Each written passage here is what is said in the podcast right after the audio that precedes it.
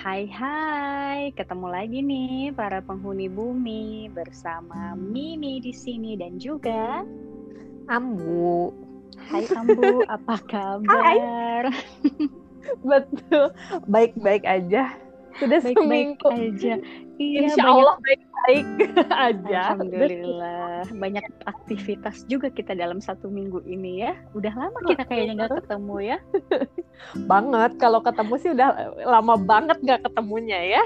Setidaknya ketemu di udara juga udah lama ya. Ketemu di udara ya seminggu yang lalu. Iya. Ini Abu, kita ada satu tema yang sudah pending berapa lama nih, yaitu temannya udara, yaitu air. Temannya udara itu air ya, iya. Temannya udara yaitu air, oke. Karena para penghuni bumi harus tahu bahwa disertasinya Ambu itu, ketika mempertahankan disertasi, waktu nggak usah diingetin ya Ambu ya, itu sudah lalu gitu. Okay. Tiba-tiba panas dingin lagi gitu kalau diingetin soal itu momen itu. Enggak lah ya, kan itu udah lewat dan itu akan berhubungan sama kehidupan Ambu selanjutnya dari hari ke hari ya kan. Betul. Iya, tentang air para penghuni bumi. Jadi yang bikin aku penasaran sebetulnya kenapa air sih Ambu? Emangnya ada apa sih sama air selain 60% sampai 70% bagian dari tubuh kita adalah air, selain bagian dari bumi ini mayoritas adalah air gitu. Apa sih yang membuat Ambu tertarik sama air sih? Apa ya? Jadi gimana ya? Ini kayak ada alasan personalnya, ada alasan strategisnya. Gimana dulu ya? Personal dulu. Personal dulu. Ya sebetulnya alasannya personal sih, karena personal makanya tertarik. Jadi gimana ya? Jadi mengalami beberapa kali kejadian dengan air sebetulnya. Jadi pertama ya karena sebagai seorang ibu gitu ya, kita kali ya kan sejak punya anak tuh jadi sangat aware lah sama apa yang dimakan anak kita gitu kan ya, dari mulai sejak ASI gitu kan pertama kali, pokoknya kita kan sebagai ibu pengennya ngasih yang the best of the best lah ya gitu ya untuk anak kita gitu kan. Jadi dari mulai situ tuh emang mulai concern sama apa yang kita konsumsi gitu. Jadi dari mulai situ kan dulu tuh sampai lucu gitu loh, waktu anak-anak mulai belajar makan nih, si bayi-bayi baru mulai belajar makan tuh makanan mereka tuh kayak yang paling mahal gitu kan dia. Makanya yang paling organik Jabani gitu ya. Yang paling oke Jabani. Jadi pokoknya kan bahan makanan yang paling mahal yang ada di dalam lemari persediaan kita itu adalah pasti bahan makanan buat si bayi ini. Betul. Gitu ya, saking kita pengen ngasih yang terbaik gitu kan buat dia gitu secara gizinya dan lain sebagainya. Dimulai dari kita berjuang ASI gitu ya. Zaman kita ASI kan belum ngetren tuh. Kalau sekarang tuh kayak gampang banget tuh dapat peralatan ibu menyusui itu kan, peralatannya mudah banget ditemukan di mana-mana gitu. Dari yang pompa, paling botol, betul gitu ya. Raknya. Dan itu tuh dari yang paling murah sampai yang paling mahal gitu ada kan gitu kan. Banyak pilihan ya sekarang mah. Banyak banget pilihannya. Dulu kan susah banget, belum ada tuh yang namanya ruang menyusui. Jadi masih awal-awal banget gitu ya. Ya mungkin ini juga ingat aku suka sembunyi di dalam mobil gitu ya untuk mompa gitu kan. Jadi ya gitulah awalnya kayak gitu. Terus karena dari situ kan kita juga pas mau bikin makanan, mau bikin apa tuh kan memastikan bahwa semua sterilin alat-alat makan pakai air, sterilin mainan, pokoknya ngebersihin baju anak-anak dan lain sebagainya itu semuanya pakai air gitu kan. Jadi kita nggak bisa lepas lah dari itu gitu ya, dari dulu sih, cuman kan maksudnya jadi kayak lebih berasa bangetnya pas udah punya anak gitu ya. Gitu ya kayak jadi kepikiran nih, ini airnya kan bersih nggak sih gitu ya. Kayak gitu dulu sih, maksudnya dulu tuh lihat air bersih itu, maksudnya lihat air bening tuh udah yakin aja bersih gitu. Tapi kan setelah punya anak tuh ya biasa lah, apalagi ibu-ibu muda anak pertama air bening gitu. Air bening itu belum tentu bersih ya Ambu ya. Ya, air yang dari kita dari wastafel airnya bening kan, tapi kita minum enggak. Enggak kita sih. Minum enggak kan? Enggak betul sih. Kan? Enggak kita minum kan gitu kan. Kalaupun ada layanan air yang bisa diminum agak sanksi sih. Jadi kan secara otomatis sebetulnya kita juga menyadari bahwa air yang bening itu ternyata sebenarnya enggak bisa langsung diminum kan gitu ya. Yeah. Jadi pertamanya dari situ gitu, karena dari situ jadi makin aware, jadi makin oh iya ya, itu kejadian pertama. Okay. Terus ada 3 kejadian yang semuanya personal sebetulnya. Yang kedua, setiap kali pulang mudik, nggak setiap kali sih, tapi maksudnya kalau mudik ke kampungnya Abah gitu ya, ada beberapa waktu yang memang di sana pasti nggak ada air gitu. Lagi kemarau tuh susahlah air di kampungnya Abah gitu. Walaupun kita misalnya udah bikin pompa gitu, tapi tetap aja tuh pada musim-musim tertentu ya, pada bulan-bulan tertentu kita ke sana tuh airnya saat gitu ya. Saatnya apa ya? Kering. Saat alias kering gitu kan. Bukan saat. Jadi, pada saatnya ya. Bukan. Padahal gitu ya, kampung halamannya Abah ini kan sebetulnya lumbung padi gitu. Di mana itu? Para penghuni bumi belum tahu di manakah kampung halaman Abah. Di bawah kaki gunung. Kaki gunung apa, Bu? Ya. Aduh, nggak tahu itu namanya. Maaf. Pokoknya di Garut Selatan lah gitu kan. Jadi di sana tuh ada pada bulan-bulan tertentu kalau kita tuh pasti nggak ada air gitu. Yang which is ya ribet kan gitu jadinya ya, kita ke sana gitu, terus mau mandi pun susah gitu. Kadang kita sengaja ke pantai itu cuman buat mandi. Maksudnya karena di pantai itu kan di pinggir-pinggirnya ada ya airnya asin sih, tapi maksudnya airnya kan udah disuling. Ada beberapa kalau di tempat-tempat yang nyediain kamar mandinya di sekitar pantai itu airnya udah ya udah cukup bagus lah, bisa dipakai buat mandi lah gitu. Ya daripada nggak ada air sama sekali kalau di rumah gitu kan. Gitu. Jadi ada walaupun ya bukan nggak ada sama sekali, cuman maksudnya kan ngambilnya harus ke masjid atau ngambilnya harus ke sungai kesekian lama gitu. Jadi kayak kita benar-benar kalau ke sana tuh benar-benar apa namanya hemat banget lah gitu ya buat mandi gitu ya kan, kalau misalnya nggak gitu banget. Nah itu juga yang membuat suami aku emang cukup bawel lah kalau soal air gitu ya. Gitu ya? Emang anak tuh nggak boleh bawel-bawel. Gitu, jadi kayak gitu. Kadang dipakai excuse juga gitu. Hemat air mandinya sekali aja. Alias males itu mah. Jadi ya kayak gitu. Itu kan pengalaman kedua. Jadi ngeliat kok bisa sih. Padahal kan di sana lumbung padi. Maksudnya karena pemasok padinya Jawa Barat. Tapi kok airnya nggak lancar ya, maksudnya kan kita tinggalnya di Jawa Barat gitu ya, yang subur ya, sebetulnya banyak subur gitu ya, banyak air gitu kan. Terus agak aneh aja merasanya gitu kan di satu wilayah ya Jawa Barat yang curah hujannya tinggi gitu kan, yang ya secara ilmu lingkungan tuh ya memang dia harusnya ada air kok nggak ada air di sana gitu kan, ada bulan-bulan tertentu kok nggak ada airnya gitu kan. Jadi itu alasan keduanya. Nah alasan yang ketiga. Yang ketiga apa lagi nih? Masih pribadi ya Bu? Masih pribadi. Yang ketiga ini bencana. Jadi ngalamin. Jadi kan di rumah mama itu, di rumah ibuku gitu ya, kita ngalamin longsor. Oh, yang waktu itu Ambu bilang, itu baru-baru ini kan sebetulnya? Enggak, baru-baru ini. Itu berapa tahun yang lalu maksudnya, ya? Maksudnya, tapi pas udah mau dekat sekolah. Iya, udah mau dekat sekolah 3 ya. Setahun. Aku masih ingat soalnya pas Ambu cerita itu.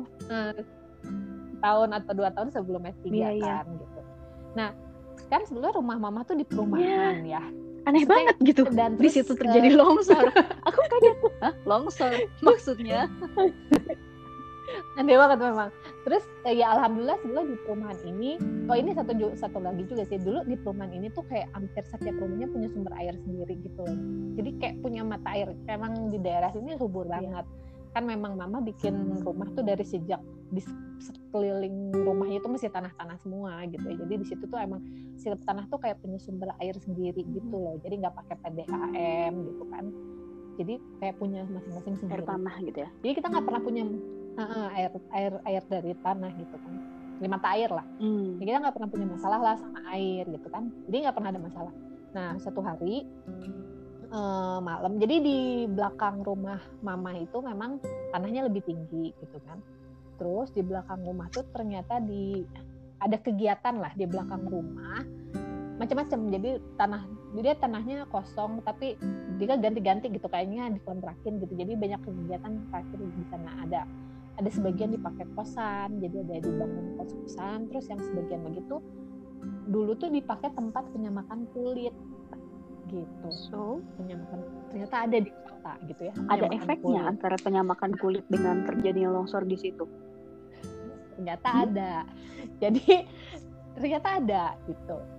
Jadi si buat nyamakin kulit ini kan mereka pakainya nggak tahu ya, pakainya tradisional. Jadi pokoknya mereka tuh nyuci si kulitnya tuh pakai air garam yang banyak sekali gitu.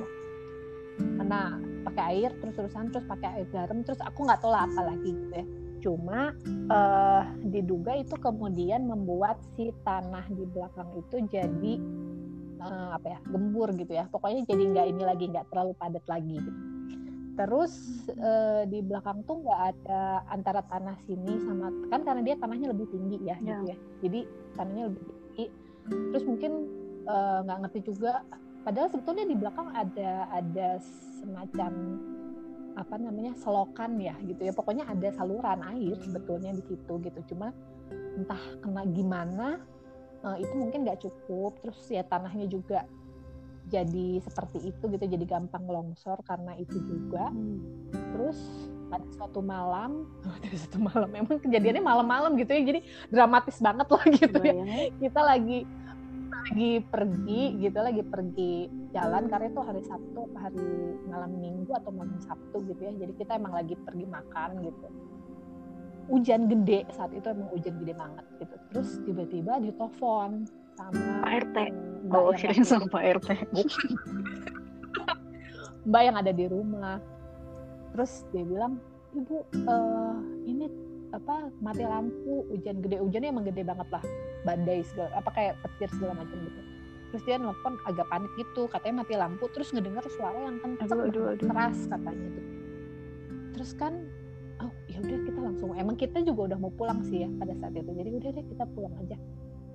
Pas kita balik nyampe rumah, gelap, semua gelap. Terus si Mbak keluar tuh, ya takut juga dia gitu kan. Kayaknya ada air, kata ada air banyak banget dari belakang gitu kan. Terus pas lihat, wah masa sih gitu ya. Pas lihat ke belakang emang bener. Jadi tembok di bagian belakang rumah tuh kayak yang gimana ya, longsor. Tapi itu rumah, cuma jadi, ke rumah Ambu aja, nggak ke rumah-rumah sebelah. Iya. Ke rumah kita aja, ke rumah mama aja gitu ya. Kita aja gitu ya, situ kan. Jadi rumah sebelah enggak, rumah sebelahnya lagi juga enggak. Jadi benar-benar rumah kita aja, tanah di belakang rumah kita tuh tiba-tiba jatuh gitu kan. Ya maksudnya longsor aja gitu masuk ke rumah. Iya. Ya karena kita posisinya lebih rendah dari dia kan ya. Jadi semua masuk rumah, si pintunya kebetulan karena kan di belakang itu memang ada taman gitu ya.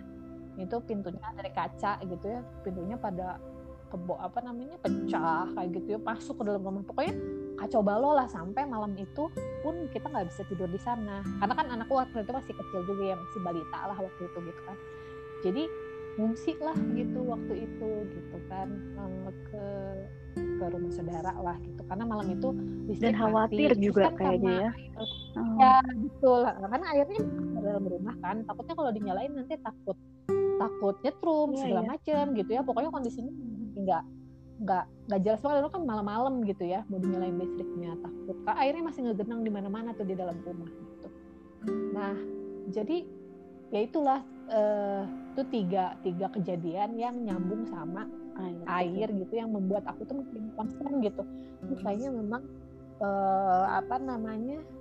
airnya harus dikelola dengan baik. Kalau nggak tuh bisa menyebabkan ya bencana kayak gitu kan ya.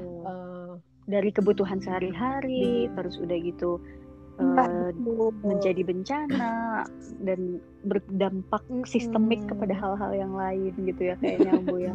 Nah gitu, betul. Jadi memang alasannya sebetulnya, nah sebetulnya ya emang jadi aku mengalami hal-hal kayak gitu. Nah terus waktu pas lagi nyari-nyari tema buat disertasi waktu itu, sebenarnya ini juga belum kepikiran air sih sebelumnya, karena ada beberapa ya, kita kan biasanya suka pengen terusin penelitian-penelitian yang sudah kita lakukan sebelumnya gitu. Oh jadi di S2 bukan ini ya? Walaupun waktu di S2 bukan ini.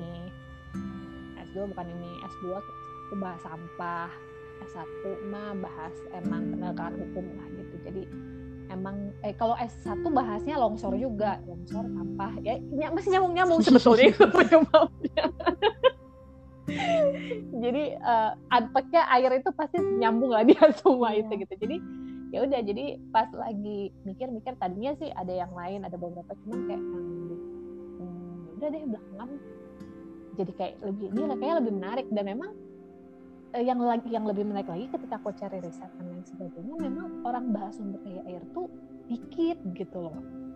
Maksudnya dikitnya tuh ada penelitian tentang hak atas air gitu ya, tapi jarang banget disertasi hukum yang bahas air tuh kayak gimana gitu ya. Pokoknya disertasi aja kayaknya aku cuma nemu si Indonesia ya, mungkin aku nggak ngecek semua lah ya, cuman maksudnya yang ada di Garuda lah itu ya, di portal Garuda gitu kan, yang ngomongin bahas tentang air tuh kayaknya cuma 4 atau 5 gitu lah disertasi yang bahas tentang air, sumber daya air gitu lah.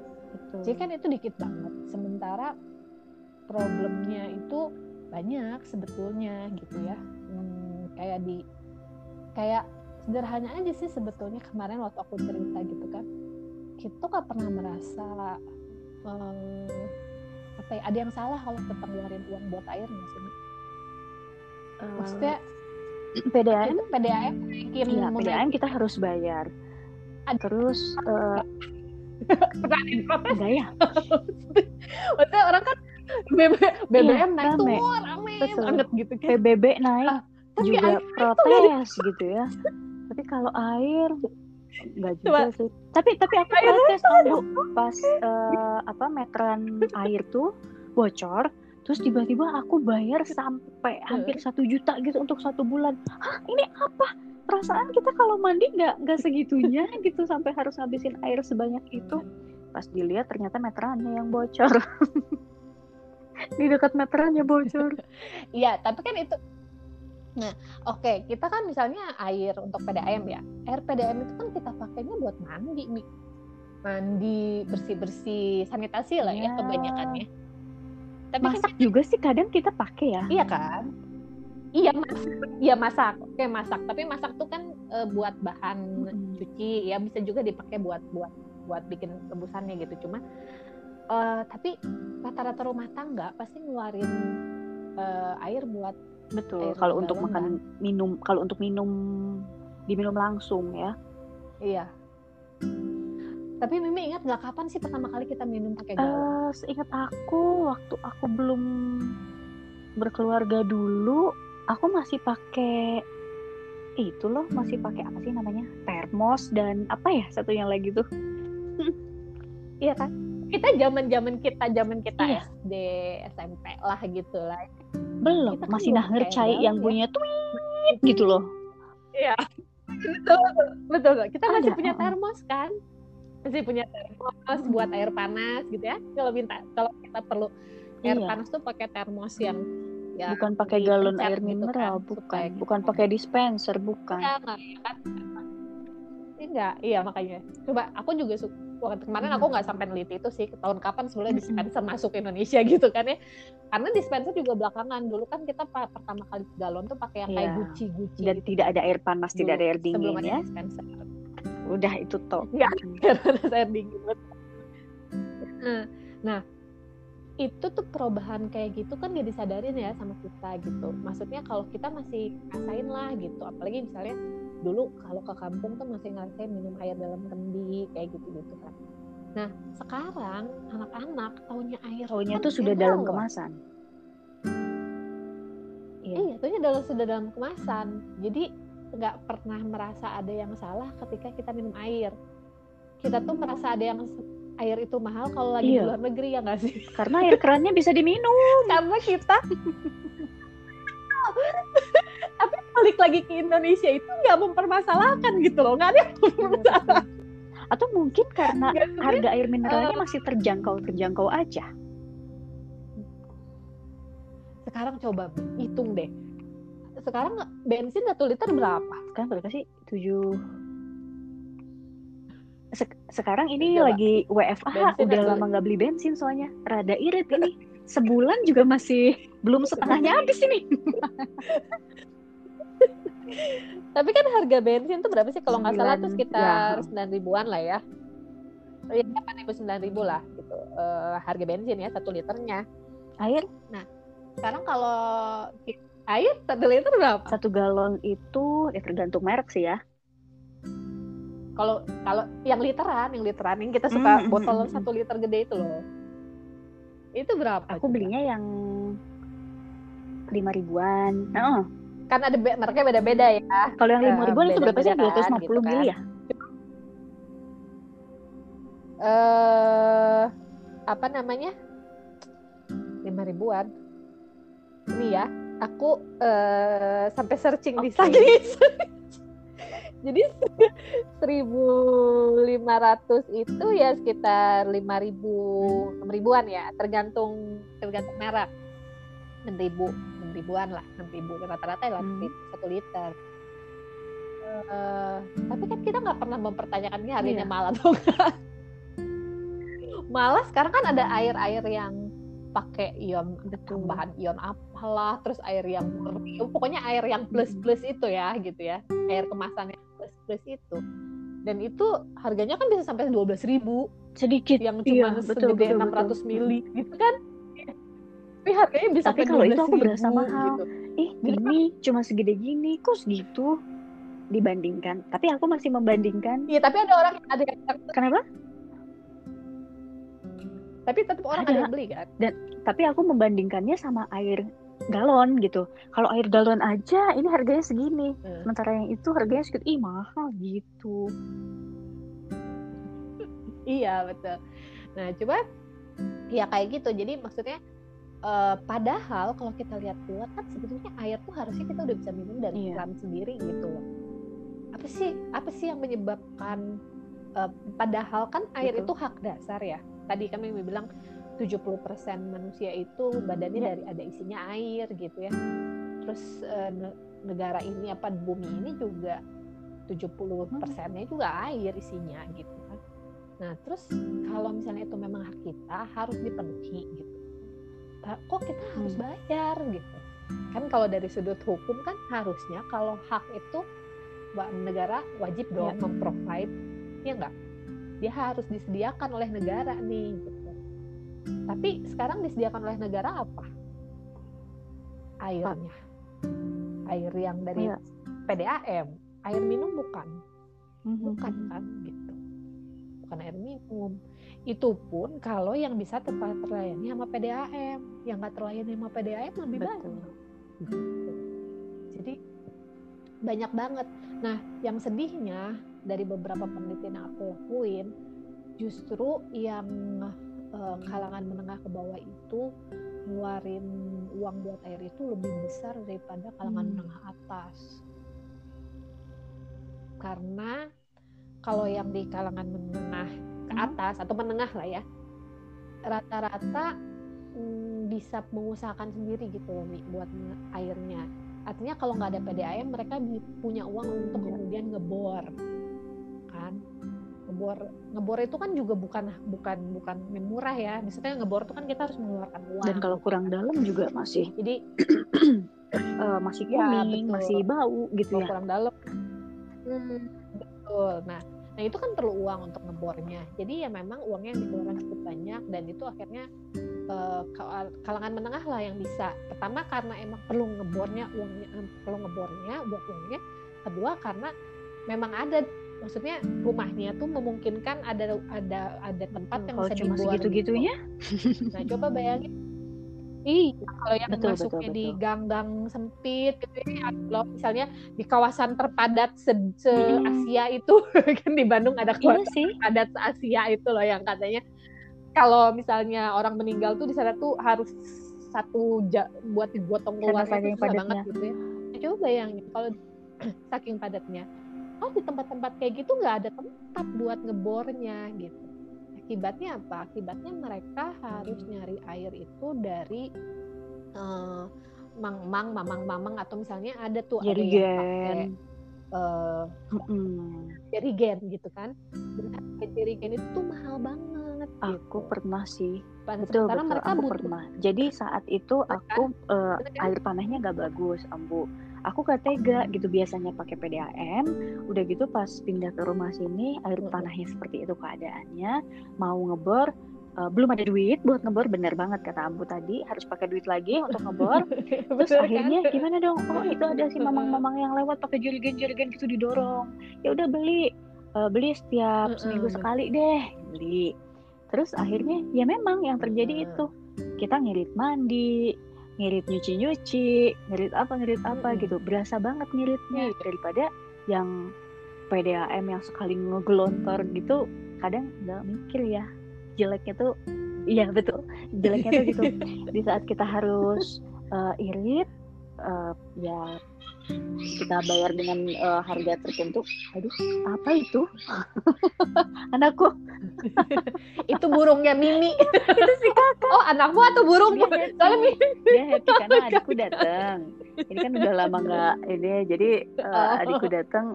Jadi sepupunya datang, dia happy. Kita kalau happy, ya begitulah. Oh, gitu. Soalnya di rumah Mimi juga suka ada burung ya, suka jerit-jerit juga gitu. Jadi nggak jauh beda lah ya suara dua itu.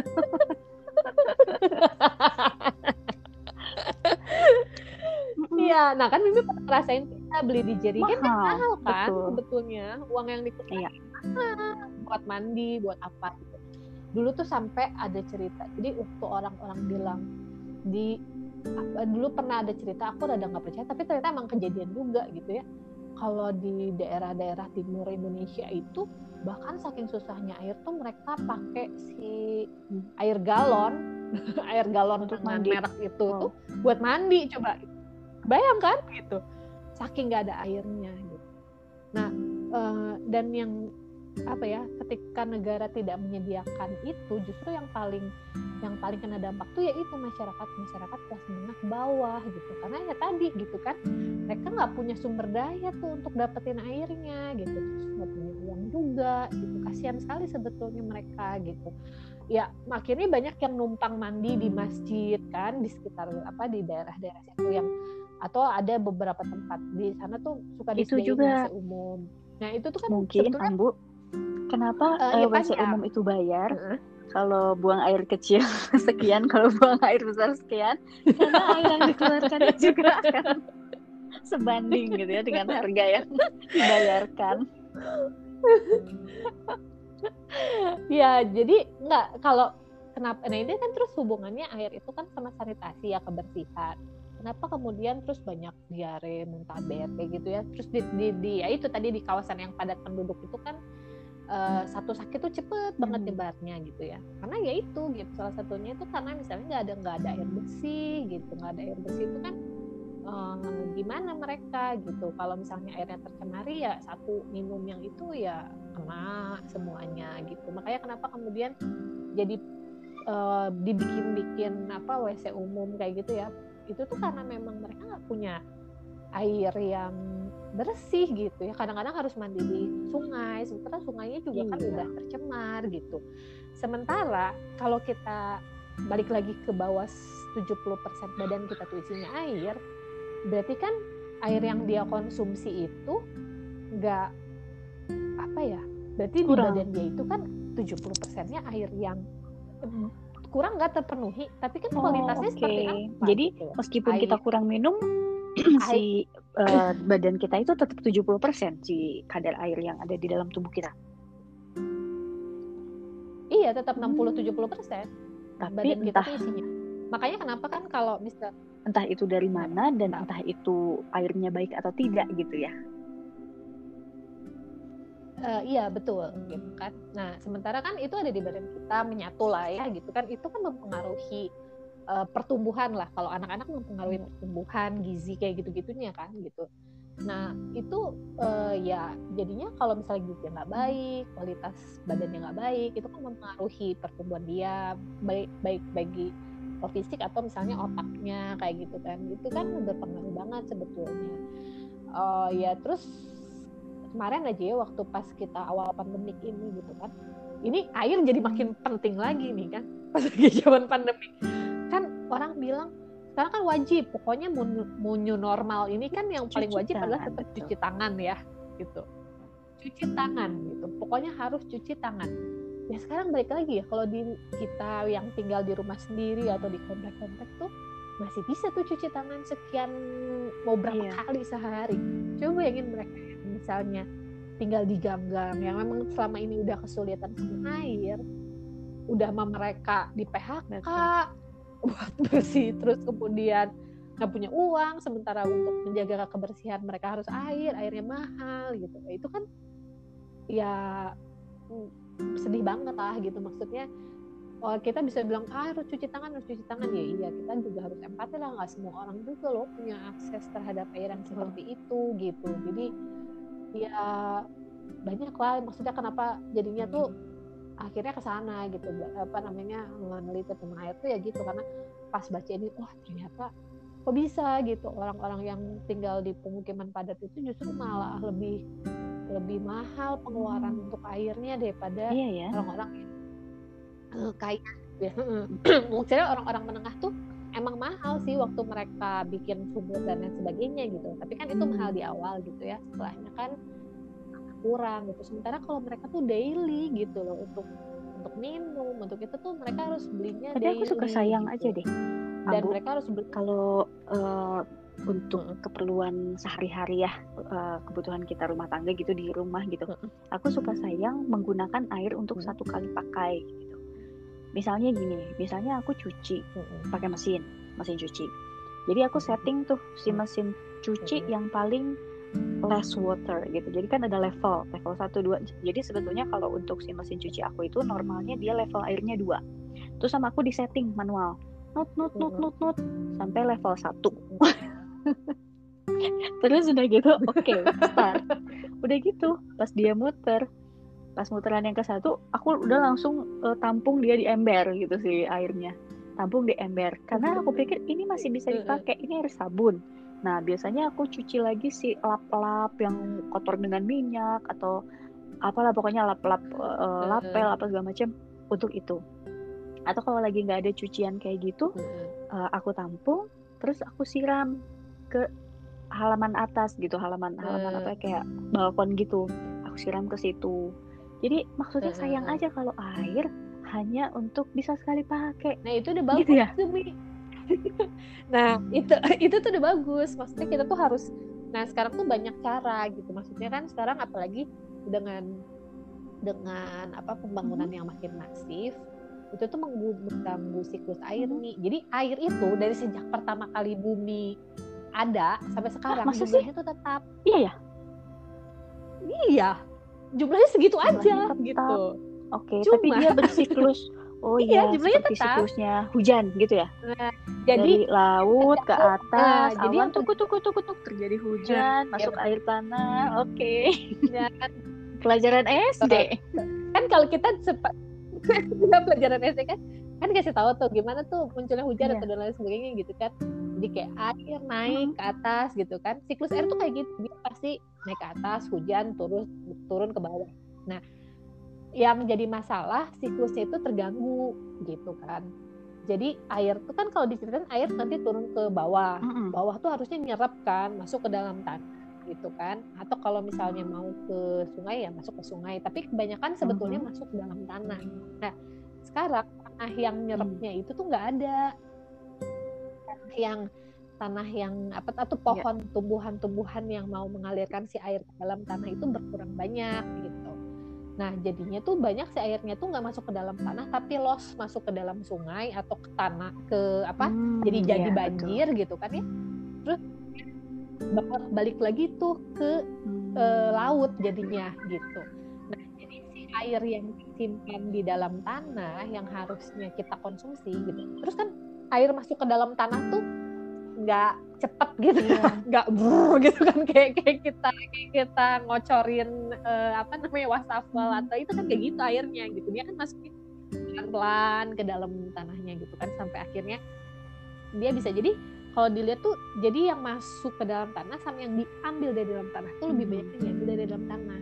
Makanya di beberapa waktu air tuh kayak nggak ada gitu. Ada. Airnya bukan nggak ada sih sebetulnya, cuman dia ada dalam lain yang bukan air yang kita konsumsi gitu ya. Apakah itu ada lagi di awan, apakah dia ada lagi ada di dalam si tumbuh-tumbuhan, apakah dia lagi di dalam bentuk partikel-partikel H2O itu gitu. Tapi bukan dalam bentuk air yang ya kayak gitu. Jadi dia tetap sebetulnya selalu ada gitu jumlahnya. Cuma ya tadi aku bilang gitu karena dia tidak selalu ada ketika orang membutuhkannya itu karena memang tidak tersedia dalam bentuk air yang bisa dikonsumsi gitu. Iya sih. Jadi seperti Ambut gitu. Terpengaruh sama aku tentang merek, aku juga sedikit banyak tentang Haki gitu ya. Aku sedikit banyak terpengaruh dari Ambut tentang cara memanage air mungkin ya. Karena kalau misalnya abis nyuci beras gitu, si airnya tuh udah langsung mikir ini buat taman gitu, buat di depan, buat tanaman, kan gitu ya mikirnya ya. Iya, karena justru kita tuh harus kayak gitu, maksudnya air tuh kan sayang gitu ya, buat nyuci mobil. Apakah buat nyuci mobil tuh kita benar-benar perlu air bersih? Buat nyuci mobil aku gitu bisa kan, hanya 1,5 ember. Beneran good. Itu bagus banget. Papaku yang ngajarin kayak gitu.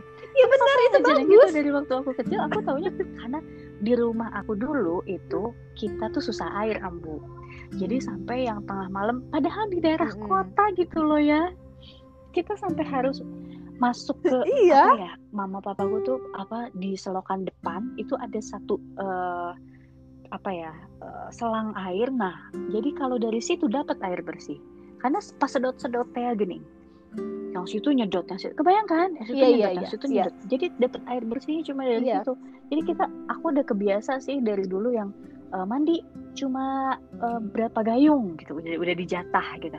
Oke, siap. Jadinya ya bisa mengirit sedikit-sedikit.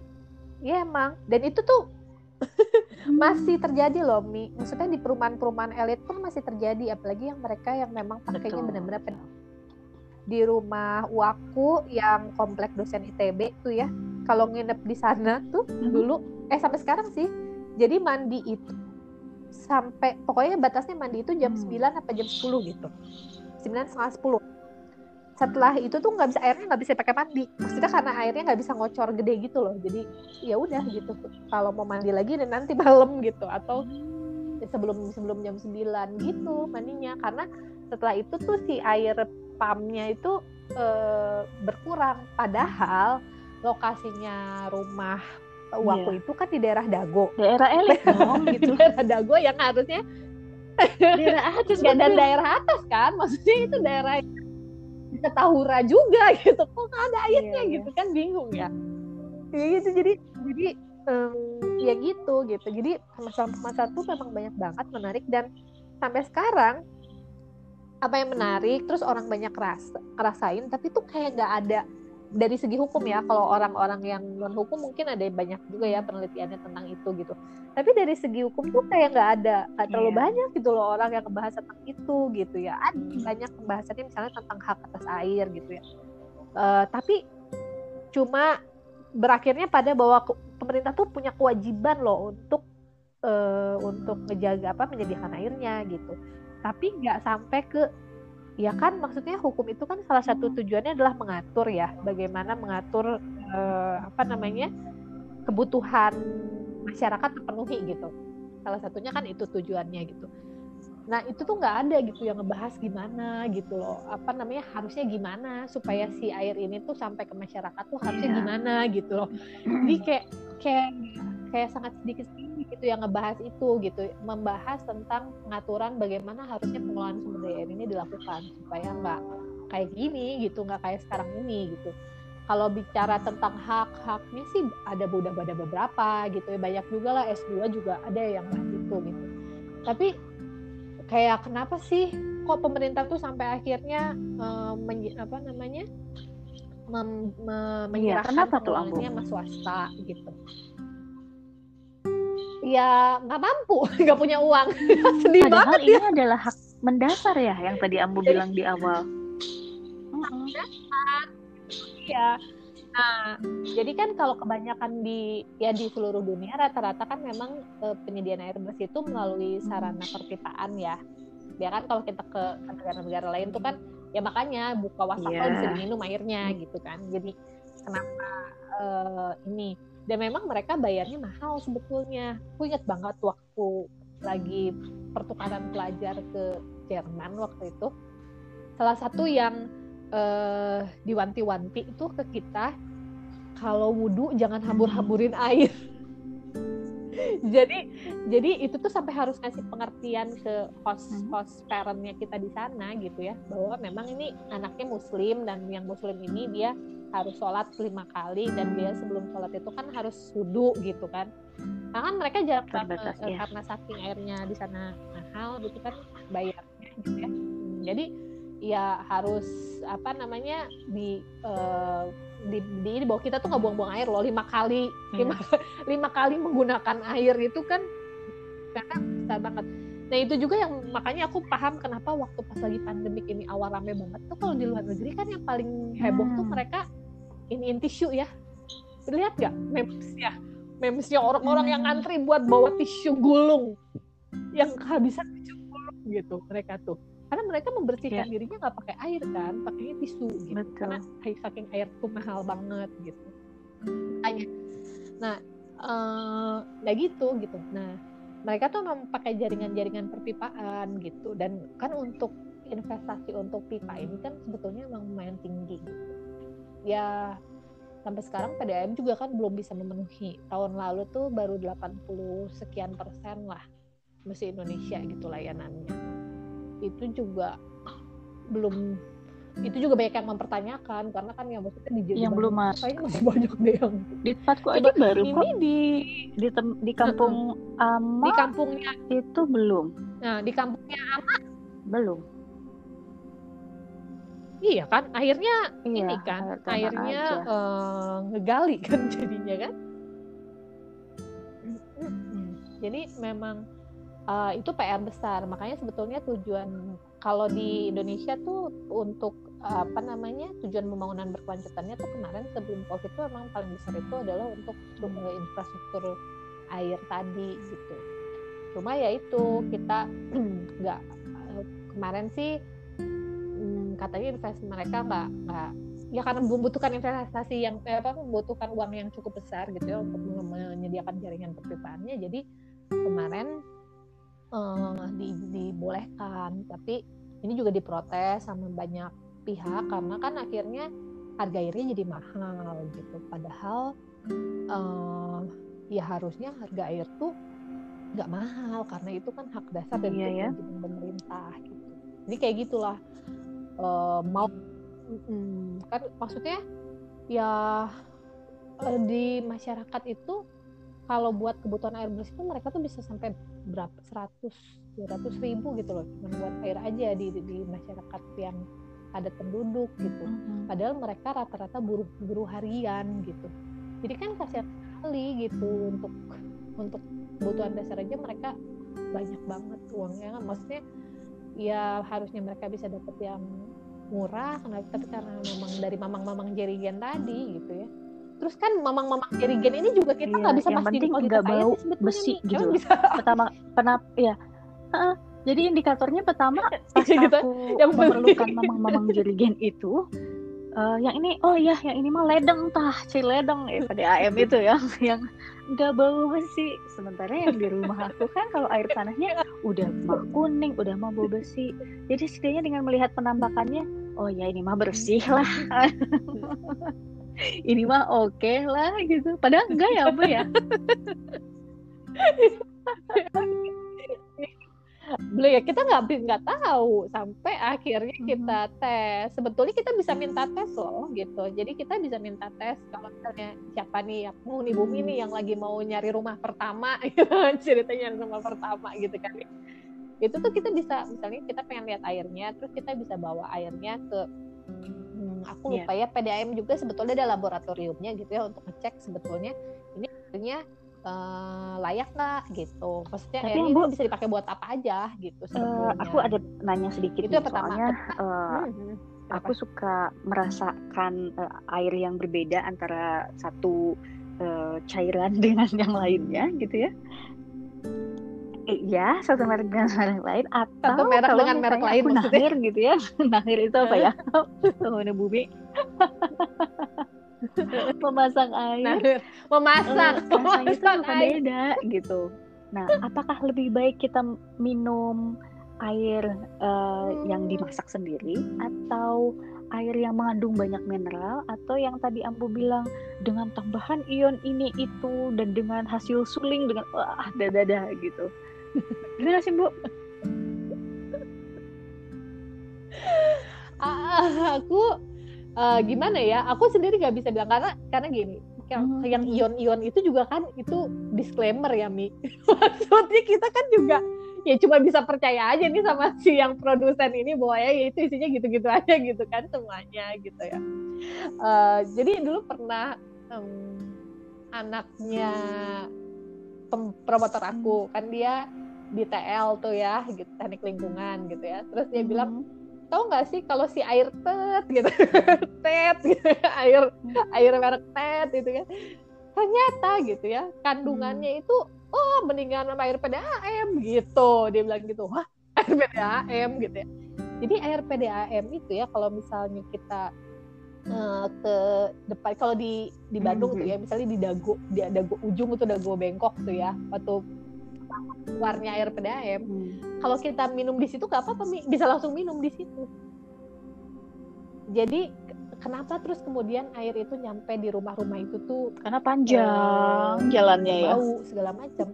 Itu karena si jaringan dan jaringannya itu menteng. Jaringan itu kan maksudnya pipa itu kan harus dibersihkan ya, maksudnya di maintain lah gitu ya, si jaringan-jaringan air ini kan harus di maintain gitu. Nah ya, ada jaringan-jaringannya yang memang udah lama banget gitu dan itu ya mungkin di dalamnya udah ya berkarat ya atau lah pokoknya itu yang menyebabkan kemudian si airnya enggak rasanya aneh. Tapi kan kalau rasaku sebetulnya kita gimana kita lahir kita mulai pakai makanya tadi, aku bilang air galon tadi kan ada merek A. Ya, kalau anak-anak tuh ya, kalau misalnya tergantung banget di rumah. Jadi kalau di rumah aku air galonnya suka diganti-ganti nih. Jadi beberapa kali tuh kita udah maksudnya suka ngeganti merek air galon untuk supaya kita nggak ketergantungan rasa sama kita. Walaupun juga sekarang sih sebetulnya udah ada pilihan lain sih pakai filter. Jadi sebetulnya kita sekarang udah bisa aku bikin. Pernah tuh yang pakai alat filter itu yang bisa dalamnya gitu. Ada katanya arang, batu apa gitu. Terus tapi kok rasanya jadi sugesti kali ya? Iya betul. Jadi kok ini gitu rasanya dia nggak percaya deh, nggak yakin gitu. Iya dan ya kalau misal dan memang bersihin. Untuk filter itu juga kan kita harus rajin tuh, kita harus tahu juga waktunya, betul. Nah, terus kapan kita harus ganti filternya gitu kan? Ada juga tuh apa kayak bukan tempat yang apa sih kayak galon apa sih nggak boleh nyebutin nama itu lah pokoknya apa sih yang kayak galon tapi yang punya filter gitu ya air gitu. Nah itu juga kan ada tuh terus. Tiba-tiba aku kok ini nggak rubah-rubah ya gitu kayaknya kok filternya rusak gitu ya, penanda filternya rusak gitu karena warna nggak rubah-rubah warnanya betul. Gitu jadi kita nggak tahu kapan harus filternya dirubah. Nah kalau balik lagi ke Mimi tadi sebetulnya mana sih yang lebih baik ya, kita nggak akan pernah bisa tahu kandungan air itu kecuali emang kita cek beneran gitu. Cuman kan kita diajarin dari zaman SD gitu ya bahwa ya kalau kita sterilin sesuatu pakai air mendidih dan lain sebagainya gitu ya. Jadi kan air mendidih itu kan menghilangkan segala yang negatif lah dari air gitu kan sebetulnya gitu ya, membuat aman untuk diminum gitu.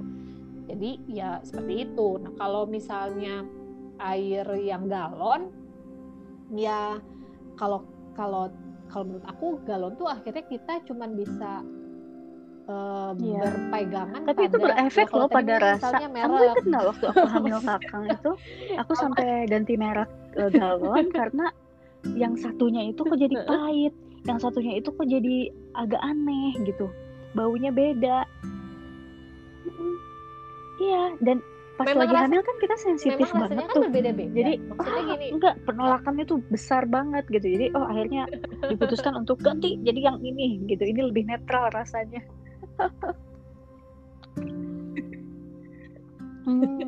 Nah, dan itu pun akan beda buat tiap orang nih. Karena kan sebetulnya jadi air itu kan kita tuh kalau misalnya beli itu tuh bayar air tuh sebelum bukan bayar airnya karena air itu free. Iya. Air itu kan ya punya semua orang lah, semua orang punya hak atas air. Jadi air itu nggak boleh dibeli gitu.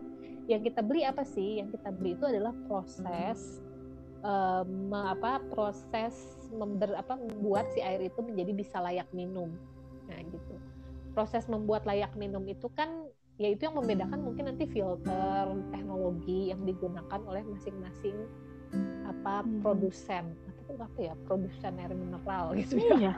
Aku bingung juga produsen kan air mah diproduksinya sama Arab ya, bukan sama proses ya, itu yang selalu jadi masalah para aktivis tentang air ya? Gitu kan air itu kan diproduksi Arab gitu. Iya. Jadi yang kita beli itu galonnya gitu ya, si alat-alat untuk memindahkan si air itu ke galon dan membuat si air yang tadinya nah tapi itu ada yang nggak lucunya juga sih nih.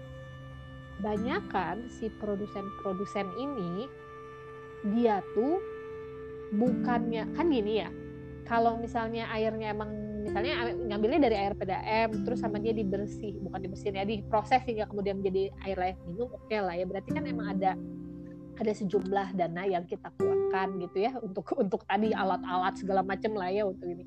Nah tapi banyaknya si perusahaan-perusahaan ini mereka tuh nguasain ini yang Ambu bilang juga sebagai besar, privatisasi air bukan sih Bu? Di wilayah tertentu. Ya betul. Jadi mereka tuh beli tanah yang subur yang punya sumber air tinggi, terus mereka tinggal ngambil aja gitu airnya. Terus dipakai. Aku ingat banget itu waktu itu ada acara apa ya semacam investigasi-investigasian gitu. Yang untuk masuk ke dreamnya mereka itu mereka cuci tangan di atasnya, seenaknya banget gitu, nggak tahu hoax nggak tahu apa gitu waktu itu, tapi ilfil ya gitu pas ngelihatnya sebetulnya kayak gitu apa gimana sih. Jadi sebetulnya air yang mentah kan itu tuh. Ya itu kan ya kalau kita ke gunung gitu ya atau misalnya ya ke mata air, jadi artinya yang sudah digalonin itu air. Yang sampai ke rumah kita kan itu nggak dimasak, nggak ditahir gitu ya, nggak nahir cair. Nggak. Buat beberapa merek itu nggak, karena dia menguasai si tempat tadi gitu loh. Jadi kan sebetulnya kita bayar apa sih? Yang kita bayar cuman kemasannya. Iya. Tapi kan mahal, maksudnya, ya nggak. Harusnya kita kalau itu wilayah itu nggak dikuasai sama perusahaan tertentu, misalnya dikuasai oleh pemerintah gitu ya, terus dibikinin lah pipa-pipa ke masyarakat, bahkan masyarakat kan harusnya nggak bayar gitu. Tapi kan karena ini dikuasai oleh mereka wilayahnya, terus mereka pak-pakin gitu, kita jadi terpaksa membayar yang kata mereka adalah biaya produksi kan. Ya produk itu ya itu. Tapi dengan adanya galon-galon itu ya, sekarang di rumah aja misalnya kalau air dispenser habis, rasanya untuk menunggu 1 hari aja itu kayaknya lama banget. Maksudnya kan sebetulnya kita bisa masak air, nahar gitu ya, kita balik dari kan nahar ya, masak air, terus udah gitu dimasukin ke termos lah, atau didinginin dulu, masukin ke wadah-wadah untuk langsung diminum. Tapi kok kayaknya effort untuk nahernya itu tadi, effort untuk membuat dia jadi dingin, kok itu kayaknya ada cost dan waktu yang bisa tergantikan dengan udah beli galon aja, selesai urusannya. Ya iya waktu, iya gas gitu buat nahernya tadi. Ya itu kan betul ya. Ya itu gaya hidup yang dibuat nih sebetulnya. Ya itu kan itu sesuatu yang memang dibuat oleh si produsen, ya kan? Jadi kita tuh dibuat keenakan gitu, iya betul, dibuat manja gitu. Dan maksudnya dibuat kan apa ya? Kalau mungkin memang belajar kan merek iklan kayak gitu kan, terus gitu ya. Apalagi kalau sekarang anak-anak kita nih gitu kan. Sok tanyain itu, anak bayi itu. Kecil ngambil minum air di mana, pasti nunjuknya galon bayi itu ngambilnya. Jadi dari sejak kecil dia tuh udah ngelihat dalam bayangan dia, dalam mata dia belum tahu tuh namanya air gitu. Dari dispenser itu udah melihat, jadi ngambilnya langsung dari situ, dari si galon itu. Iya juga sih Ambo. Bukan. Iya, bukan dari keran, bukan dari. Jadi kan kalau misalnya kita tuh belajar air tuh munculnya dari mana? Dari keran dulu mah ya. Kalau sekarang bukan dari keran, dari dispenser, dari galon gitu kan. Nggak ada gitu. Nah karena dia melihat dari kecil bahwa air itu munculnya dari itu, terus dia biasa dibawa jalan, terus air itu beli, itu menjadi sesuatu yang biasa. Jadi udah kayak bukan suatu hal yang aneh kalau kita beli air. Karena emang dari kecil gitu. Jadi kita tuh dibikin di Indonesia tuh nggak ada masalah loh, terutama buat yang di perkotaan ya, yang udah terbiasa kayak gitu. Kalau di kampung-kampung kan masih, di kampung Ama kalau kita datang mau cari beli air gitu, maksudnya beli air yang dalam kemasan. Buat yang datang dari kota ya, tapi kan buat yang datang dari kota kan balik lagi ke naher. Kalau yang di kampung kan nggak gitu. Itu maksudnya kita tuh kadang-kadang menjadi ignorance, terutama yang tinggal di kota gitu ya, karena kita udah terbiasa, sama kayak kita nggak mikirin makanan itu munculnya dari mana gitu. Enggak. Karena sekarang kan udah beli makanan ya, di mana? Di supermarket. Gotep. Nah itu nambah itu lagi tuh sisi aplikasi gitu. Gala-gala gitu kan, jadi kayak makin jauh gitu loh kita sama asalnya. Sementara kan kalau dulu sebetulnya manusia itu sebetulnya pertama kali diajarin sesuatu itu adalah untuk bertahan hidup ya kan, sebetulnya kayak gitu ya. Kita tuh kan belajar untuk bertahan hidup tuh gimana ya, bisa mampu menyediakan pangan, sandang, papannya sendiri gitu. Nah sekarang itu dirubahnya dengan mendapatkan pangan, sandang, papan itu dengan dapat duit. Betul. Dapat duit itu dari mana? Dari bekerja gitu kan. Bekerja itu dari mana? Di sekolah gitu kan. Nah, jadi berubah kan. Jadi ketika kita nggak sekolah atau ketika kita nggak punya uang, kita panik karena nggak mampu memenuhi si tadi papan, sandang, sama pangannya. Padahal survive, yang diajarin adalah nyari duit buat belinya, tapi nggak diajarin buat gimana sih sebetulnya harusnya mengelola survive-nya gitu. Nah itu juga PR banget sih sebetulnya buat pendidikan kita gitu, bagaimana sebetulnya ya kayak jadi sekarang ketika orang harus diem di rumah, nanti kita beli bahan makanan dari mana, panik. Iya. Padahal kalau di kampung mah dari dulu ya. Iya, aku juga sekarang metik loh. Ini sekarang lagi nanam ya gitu kan, kalau misalnya di kampung. Iya sekarang. Betul. Ya kita kan udah mulai ya, dengan kita sekarang udah mulai nanam di rumah gitu. Cuman kan beli. Tapi kan kita sempat tuh pada masa-masa yang emang benar-benar makan tuh harus ada uangnya gitu, beli segala sesuatu. Pokoknya kalau nggak ada uang tuh berarti kita nggak bisa makan. Gitu. Padahal kan kalau dulu tuh kita tuh dikasih dilatih belajar berpikir itu ya buat kayak gitu ya, termasuk buat nyari air gitu kan.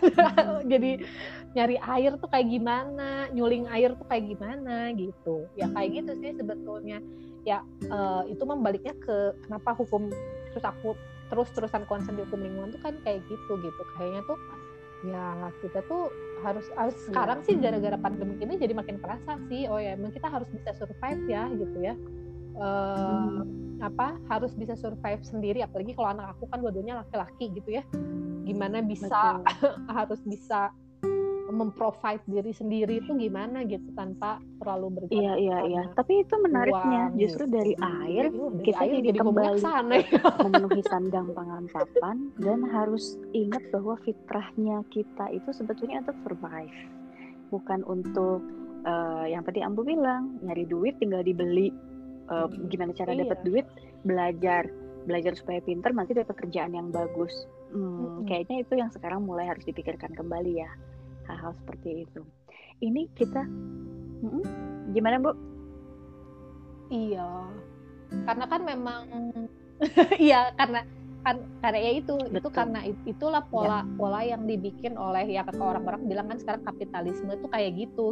Jadi kita jadi tergantung sama segala macam, termasuk jadi negaranya jadi tergantung gitu. Karena nggak bisa produksi sendiri, jadi kita tergantung sama orang lain yang produksi gitu. Nah, kesempatan sekarang kita lagi nggak bisa kemana-mana, nggak bisa gimana-gimana, kayaknya itu jadi kesempatan buat kita untuk mikir lagi, oh iya kita tuh sebetulnya harus bisa dan Ambu, harus mampu. Ini sharing kita sama penghuni bumi sesudah 60 menit ini masih ngomongin air yang secara umum ini harusnya di next episode ini harus ada dari segi hukumnya khusus kali ya. Iya deh, Ambu masih berhutang. Kayaknya nanti kita masih berhutang, cuma nanti gimana ya, kayak sebetulnya kayak kemarin Mimi cerita merek juga masih banyak PR-nya, mungkin nanti kita tentang harus tentang ininya ya, dong tentang request itunya. Gitu request kayak banyak yang enggak cuma nanti sebenarnya gitu karena emang luas banget kan gitu ya, kita kadang-kadang kalau kita ngobrol cuma berdua doang ya pasti yang kita penasaran gitu kan. Iya. Jadi nanti mungkin kita terima satu hal yang Ambu bahas dari sosial. Yang aku masih masak air itu sekarang adalah ketika aku mau bikin kopi, karena nggak mungkin aku ngopi dengan panasnya air dispenser, nggak cukup itu mah, jadi tetap kudu naher air dari dispenser.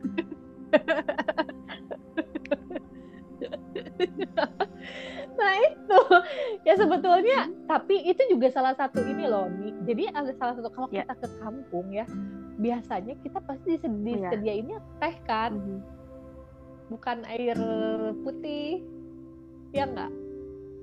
Karena ya itu salah satunya karena kalau disediain air putih kan dan rasanya juga putih, agak bening, beda. Airnya nggak bening banget sebetulnya, ya nggak?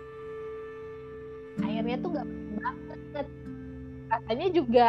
Rasanya kadang-kadang masih kerasa ya, kadang nggak biasa tadi ya, cuman ada rasa yang nggak familiar biasanya buat yang udah terbiasa minum kemasan. Betul. Nah jadi mereka tuh biasanya menghilangkan kenapa jadi teh gitu ya, itu mau untuk menghilangkan rasa-rasa yang tapi sebenarnya rasa yang nggak familiar itu bukan berarti airnya nggak layak minum ya, itu hanya sebetulnya bukan berarti nggak layak minum, airnya sih nggak apa-apa diminum juga gitu. Karena kan air itu kan banyak mengandung macam-macam ya, tergantung dari mana dia berasal dan tergantung si wilayahnya seperti apa gitu. Jadi kalau misalnya ada air yang rasanya agak manis, ada air ya kan kalau air zam-zam aja beda ya rasanya, gitu kan, beda rasanya.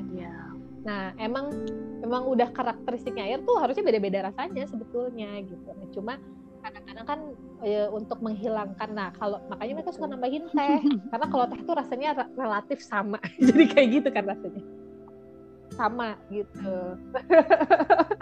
Jadi itu salah satu sebabnya sebetulnya kenapa kok kalau di kampung suka dikasihnya teh gitu, karena rasanya lebih familiar gitu. Kalau misalnya airnya kadang beda-beda. Menarik gitu. Tuh. Bahkan beda-beda. Menarik juga buat bahasan indikasi geografis Ambu, karena salah satunya gini. Jadi Ama itu lagi suka sarapan tahu. Tahu yang berasal dari Cibuntu atau tahu yang berasal dari Sumedang atau tahu yang berasal dari Subang atau beda. Nah, aku bilang gini, itu karena airnya beda. Beda kan? Nah, loh, ini indikasi geografis nyambung sama air. Oke. Bakalan di next episode nih kayaknya. Ambu, Ini satu hal terakhir nih sebelum kita tutup. Apa harapan Ambu untuk air yang ingin disampaikan ke para penghuni bumi? Untuk air, harapannya kita semakin sadar bahwa kita harus semakin sadar bahwa air itu memang sekarang semakin terbatas. Bukan air yang nggak ada ya, seperti tadi diceritain, airnya ada gitu. Cuman air yang layak konsumsi itu sangat terbatas. Jadi kita tuh benar-benar harus hemat banget menggunakan air. Hemat menggunakan air, terus melakukan daur ulang air gitu ya. Kalau sekarang tuh bahkan kita udah bisa nampung air hujan. Air hujannya ditampung gitu ya, pakai jadi di atas, di apa namanya, di atap itu, di pinggirannya tuh bisa kita tampung ke dalam satu pipa panjang, dan pipanya langsung dimasukin ke dalam tanah. Itu namanya rain harvesting, manen air hujan. Ada beberapa tempat yang udah ada beberapa cara yang air itu langsung dimasukin ke bawah, jadi punya bak besar di bawah tanah gitu ya. Dan itu digunakanlah, air itu digunakan untuk sehari-hari gitu. Jadi banyak cara sebetulnya. Kita kalau salah satu bos saya bilang menarik lagi nih, apalagi nih yang paling mudah itu adalah sedekah air. Sedekah air tuh gimana? Dengan kata air, sedekah. Ya, kita tuh kan suka melakukan sedekah tuh susah ya. Apa sih sedekah? Ya, salah satunya sedekah air. Sedekah air dengan cara hemat, kita tuh udah sedekah sebetulnya. Wah, luar biasa banget ya. Gitu kan. Oke. Iya, gitu. Karena dengan cara hemat itu kita sebetulnya membagi air itu, ya gitu tadi, kita kan hemat air, berarti dengan kita hemat kita membagi si air itu lebih banyak orang gitu. Jadi kan itu kita sedekah sama banyak orang gitu. So sweet banget. Betul, tapi ini jadi pelajaran banget buat aku sendiri.